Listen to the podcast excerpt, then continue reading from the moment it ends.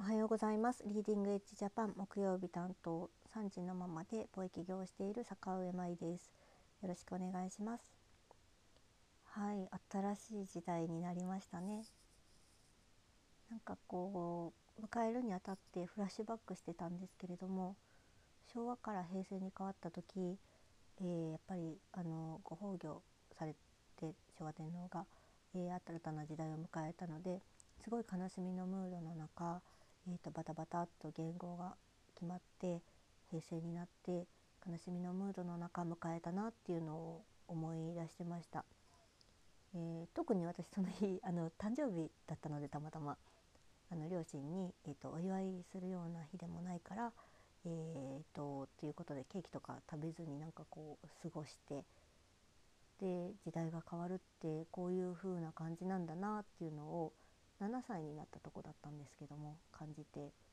あのー、ちょっと悲しみの中過ごしたなっていう印象が、あの深くありました。はい、であの今回はあらかじめ生前単位ということであの日程も決まって準備があってみんなちょっと心構えがあった中迎えたことだったのでお祝いムードであの新しい時代を迎えられたっていうのはなんかすごい良かったんじゃないかなって感じましたし昨日たまたま皇居前をあの出かける途中に車で通ったんですけれどももうこの脇あの皇居の周りにはですねたくさん、えー、人々がいてあの一目あの皇室の方々を見ようとあのすごい希望に満ちて集まっている姿とかもありましたしなんか日の丸がたくさん掲げられたりとかたり、まあ、警備とかも強化されてたんですけれどもなんかこうワクワク感みたいなのを勝手に私が感じ取ってあのいい始まりの第一歩だったんじゃないかなっていうふうに思いました。はい、で、えーと、レイはというのをアルファベットでどう書くのかなって思って調べたんですけれども L かな R かなと思ってたらあの R だそうで日本の公文書はえっと、ヘボン式ローマ字を使われるので REIWA レイワっていうのが、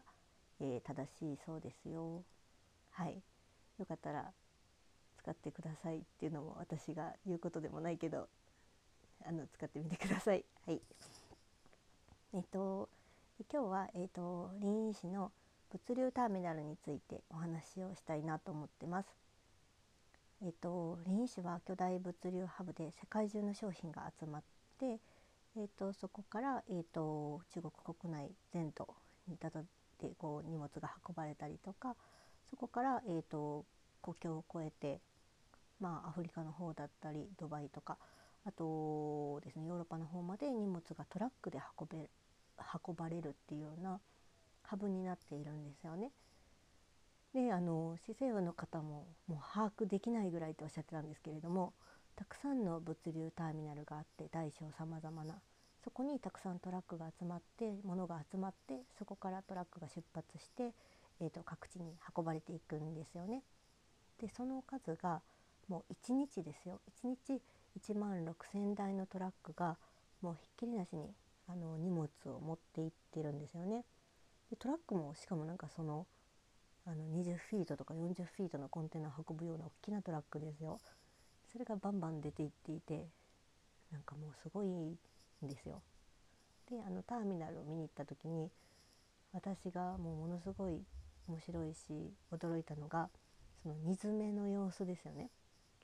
私割とあの輸出入に携わってたりとか、えーと商品の生産管理に携わっていたのであの荷物を梱包してロジスティックスなんか運ぶっていうところに関わってきた人間だと思うんですけれどもあの割とその商品を作って出荷する前ってあの、まあ、OEM を受けるような仕事をしてたんですけれどもその、えっとまあ、日本の企業から指示書みたいなのがあって、えっと、このぐらいのサイズカートのサイズが決まっていてでカートンのマークが決まっていて中には何枚入れるっていうのが決まっていてその指図書に従って工場に指示をしてあのそれを作ってあの、まあ、その梱包する箱の硬さとかまでも決まっていたりとかするんですけどでそれを,、えー、にを整えてあのもうそれだったらあのサイズも決まってるからパレットにきちんと積んであの無駄なく運べるみたいな状態で出荷するのが割と当たり前に思ってましたしあとなんかそうフォワーダーさんの倉庫とかであの出荷までの流れとか見た時もあったんですけれどもやっぱりあのちゃんとした箱があのきちんとパレットに積まれてるっていうのが普通だったんですよね。それがあのその林林の、えー、物流ターミナルに行った時にあのお邪魔したのは国内の最大の、えー、国内向けですねの最大の、えー、その物流ターミナルだったんですけれどもあらゆるありとあらゆる中国の国内の行き先が書かれていて、まあ、大連だったりとか新疆だったりとかそれからもう市政府の方もあの土地は知らないみたいなところがたくさん載ってたんですよね。まあそうですよね日本の26倍ぐらいの面積があって日本の地方都市って言っても名前知らないこともあるんでそんな26倍もあったら知らない土地とかあるだろうなって思うんですけれどもでそんなところで、えーと、大きな25トンのトラックとかに、えーと、荷詰めをしてる姿を見たんですよね。でそしたらもう梱包形態とかもめちゃくちゃ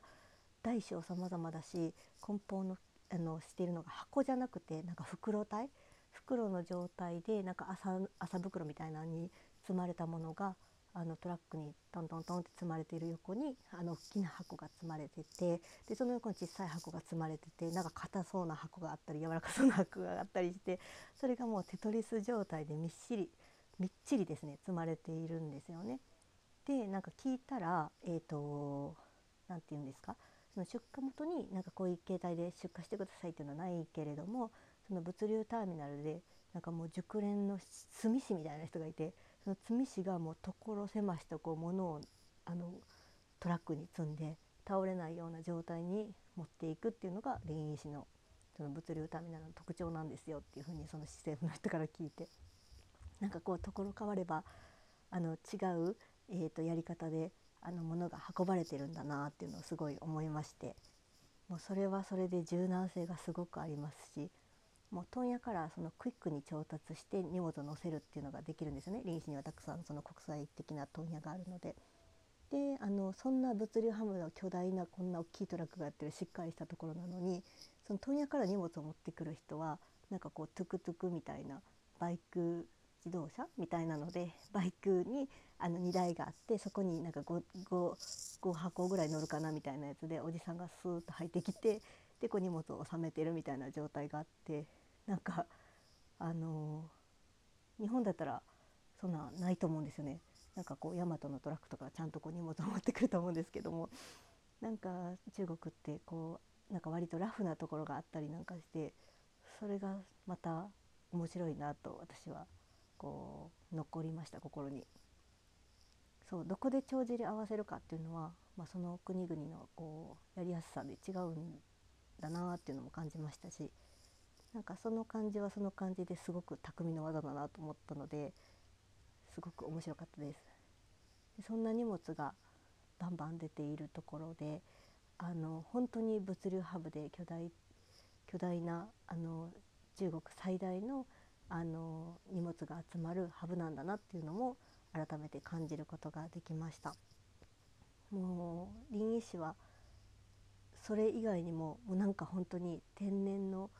あの酸素浴ができるようなジオパークに認定されてたりとかなんか桃の生産が市として世界一だったりとかするのでもう語り尽くせないぐらいの魅力があるので、あのまだ他にもたくさんあります。ぜひ来週以降、えーと、そんなセミナーをさせていただきますのであの Facebook の「えー、リーディングエッジジャパンのページで確認していただいてご参加いただけたらなと思います。じゃあ今日はこの辺で失礼したいと思います。さよなら。